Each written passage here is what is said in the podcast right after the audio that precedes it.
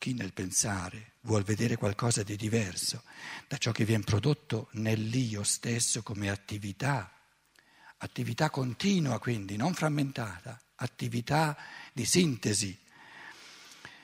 Osservabile, deve anzitutto rendersi cieco di fronte al semplice dato di fatto, evidente all'osservazione, per poter poi mettere a base del pensare un'attività ipotetica frammentata che riaccende il pensare a ogni, a, a ogni piezo spinto. Chi non si rende cieco in questo modo deve riconoscere che tutto quanto così egli pensa in aggiunta al pensiero conduce lontano dalla vera essenza di esso. L'osservazione spregiudicata constata che all'essenza del pensare non si può attribuire nulla che non si trovi nel pensare stesso. Quindi il pensare è attività pura, creazione pura, anzi creare puro, è puro creare.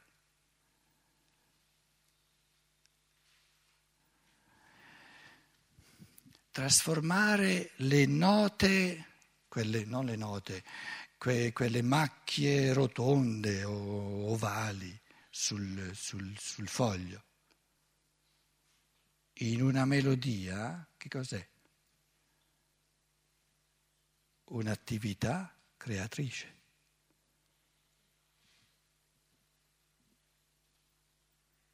Le devo ricreare ad un tutt'altro livello. E questo fa il musicista trasformare le percezioni in una sinfonia, in una melodia di pensiero è un'attività creatrice. Le percezioni stanno al pensare come le macchie di inchiostro nere stanno alla musica. Nella percezione ho le macchie nere. Se, se, guardo la partitura, prima di suonare, cosa ho nella percezione? Macchie nere.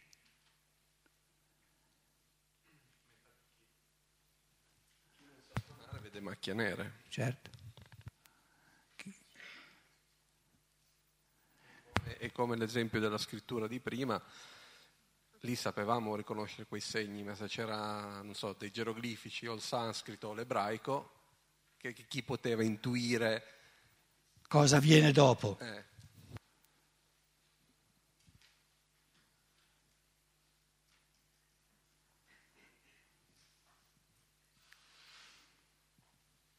L'osservazione spregiudicata constata che All'essenza del pensare non si può attribuire nulla che non si trovi nel pensare stesso. Non è possibile arrivare a qualcosa che produca il pensare se si esce dalla sfera del pensare.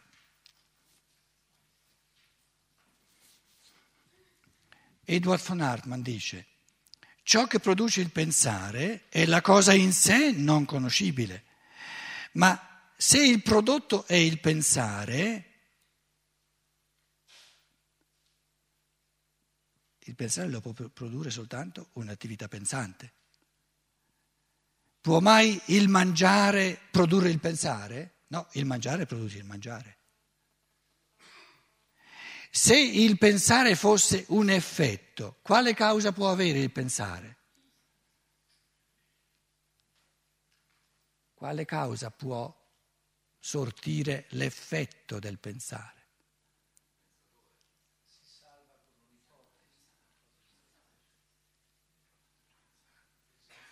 Com'è? Il pensante. Quindi lo spirito pensante. Quindi il pensare è auto-esplicazione, auto-manifestazione.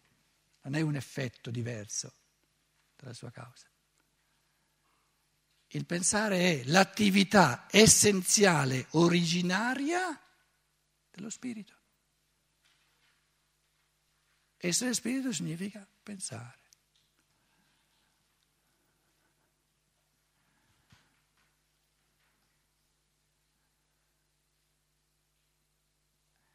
In altre parole, il pensare non può essere prodotto da nessuna causa altro che dal pensare. Cioè il pensare è un primo inizio. Ripeto la domanda, ci può essere qualcosa d'altro, diverso dal pensare, che può produrre il pensare?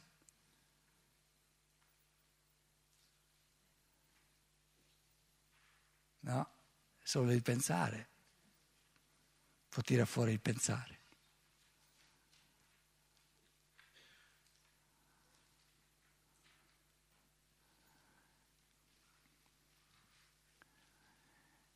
Voi direte forse, però c'è una differenza tra il pensante e il pensare. No, no.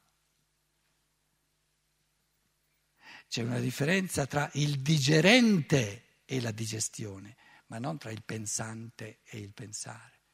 Il pensante e il suo pensare sono la stessa cosa. Si identificano in, in assoluto. Quindi il pensare non è un'attività dello spirito che pensa, è la sua essenza. E perciò in questo pensare c'è al contempo il sentire, il volere e il creare.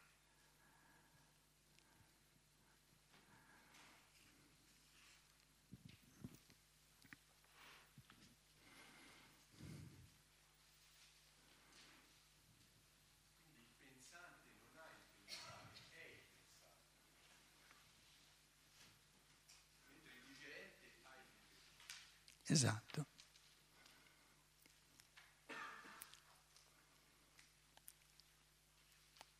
E perché?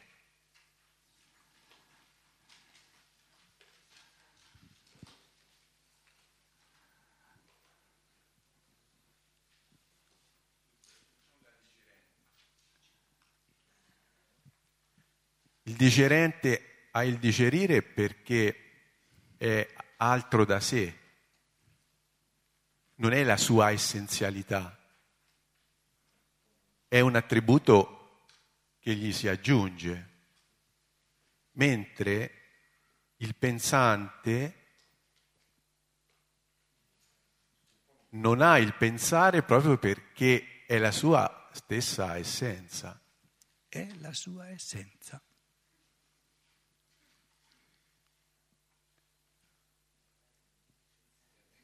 Il che significa che l'amare e l'agire, il creare, non possono essere aggiuntivi al pensare, sono immanenti nel pensare.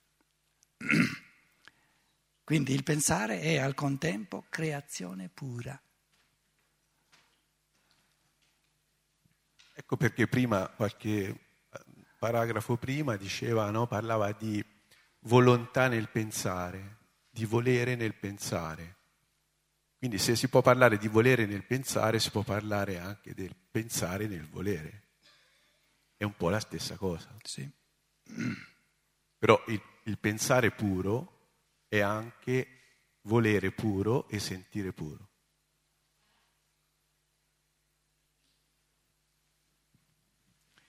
Dio pensò luce e la luce fu. Un pensiero che compie, crea. È talmente volitivo che è creatore. Altrimenti la luce non la pensa.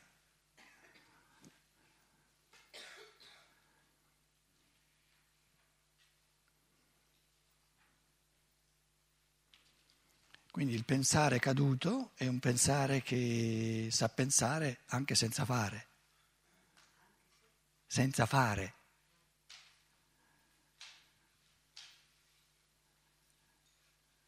Ecco, quindi al nostro livello decaduto, finché siamo ehm, nell'io inferiore, diciamo così, le attività del pensare, del sentire e del volere sono separate. Esatto.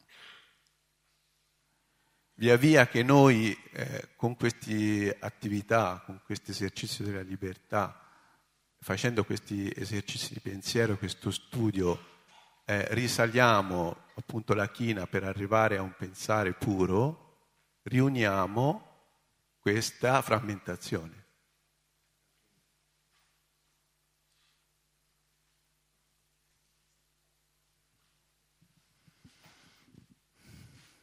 Ritorniamo all'esercizio di prima, nel contesto di quello che tu dicevi. Penso,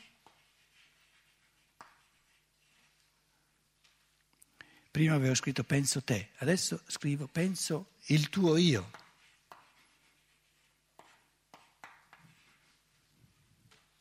Supponiamo che ci sia una persona di mm, un intuito di pensiero e di amore tale che riesce a pensare l'essenza dell'io altrui. Cosa hai compreso in questo penso il tuo io?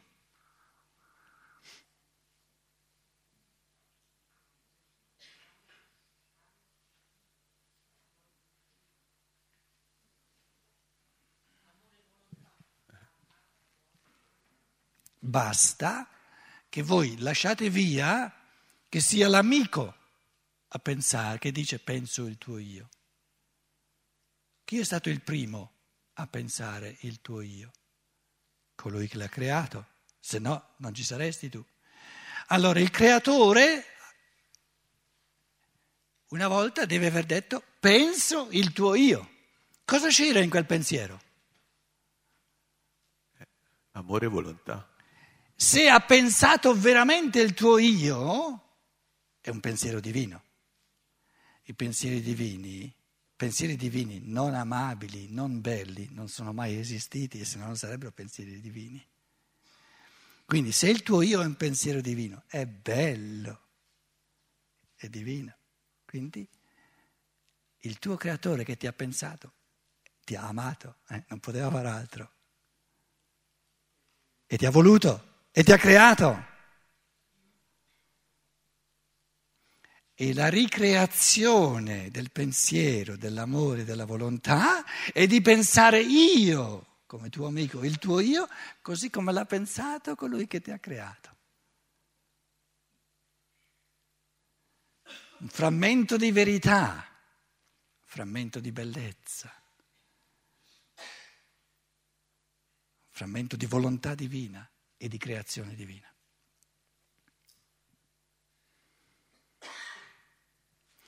Penso il tuo io, se è vero, questa affermazione significa amo il tuo io e lo voglio realizzare il più possibile.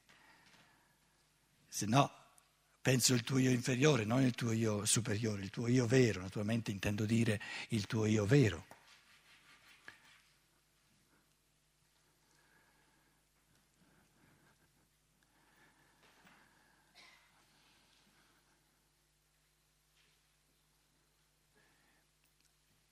Creatore divino pensa il diavolo. Un bel giorno dice il diavolo sia e il diavolo fu. L'ha amato?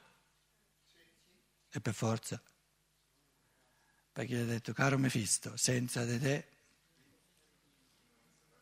gli esseri umani poltriranno all'infinito, non sia mai. Dai, abbiamo bisogno di te.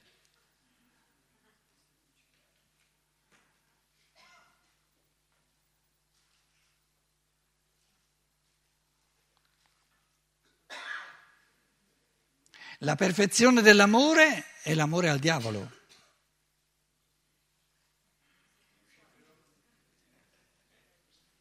Che ama non soltanto la forza, ma per di più la controforza che la rende ancora più forte.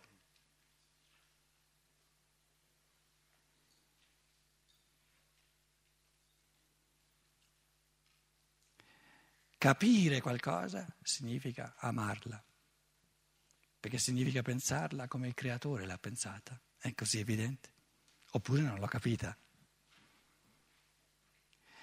Se io capisco il diavolo solo in negativo, non ho capito nulla del diavolo.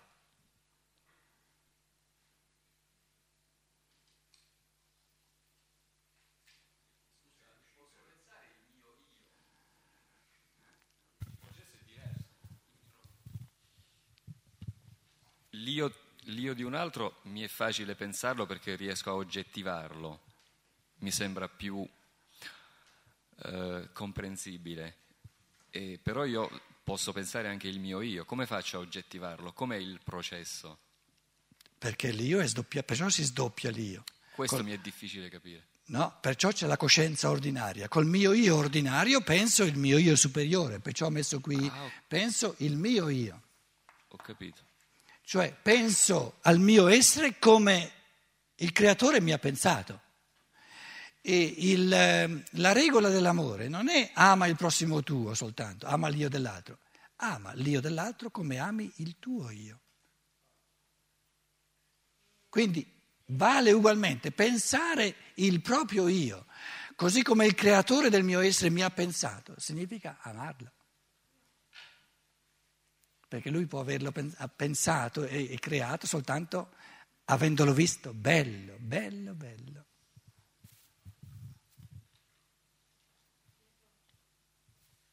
Di. Prendi il microfono, te lo dà, ecco qui, qui alla tua destra. Ma quando Dio ha pensato il mio io, l'ha pensato perfetto. Allora... Te pensi che ci potrebbero essere dei pensieri divini imperfetti? No, eh, se no finisci di essere Dio. E allora perché eh, poi alla fine sono fatte varie, eh, sono diventate alcune persone sono, poi ci sono state le malattie all'improvviso. Allora,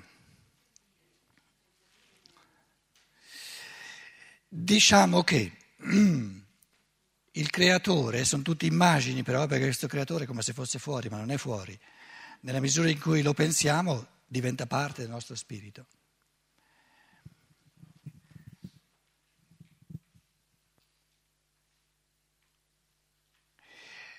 Il creatore che ha creato l'uomo ha creato l'uomo non già tutto fatto, perché se l'avesse creato già tutto fatto,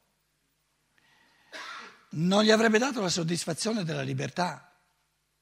Però la soddisfazione della libertà è il più bello, è la cosa che più godiamo. Allora, come si fa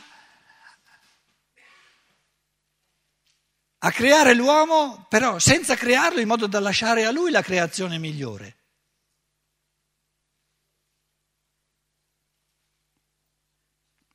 L'ha creato in potenza. Non gli ha dato il pensare, perché se no, eh, continuava a pensare lui, sarebbe stato meglio. Gli ha dato la facoltà di pensare.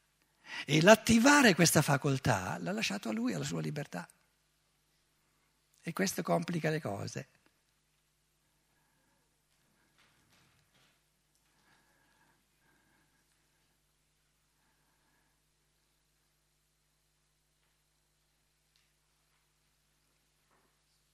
Quindi lo spirito divino è spirito pensante perfetto, se vogliamo dire così.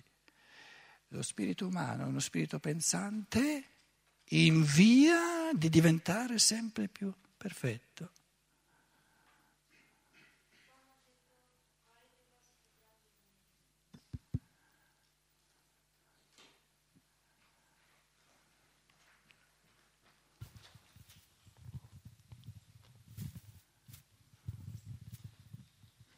Quando ha detto farete cose più grandi di me, significa diventerete più perfetti di me.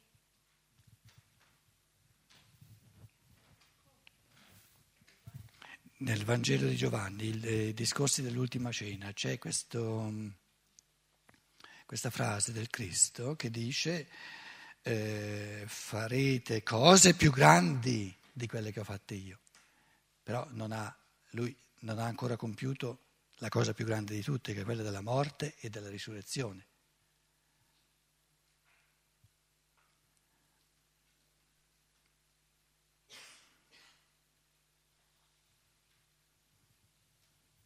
Per l'uomo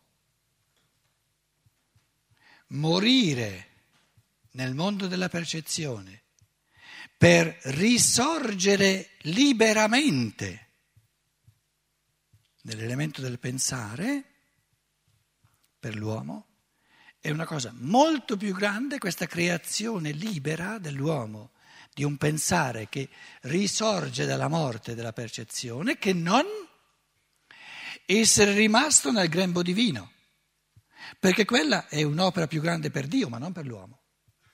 Ed è questo che non ha capito il figlio maggiore dei due, dove il figlio minore, il, il figlio prodigo, è andato via dalla casa paterna. Il figlio maggiore è rimasto perché non ha capito che per l'uomo l'opera maggiore è quella di morire, di perdersi nel mondo della percezione per darsi la possibilità di risorgere per attività libera, propria, individuale nel mondo del pensare.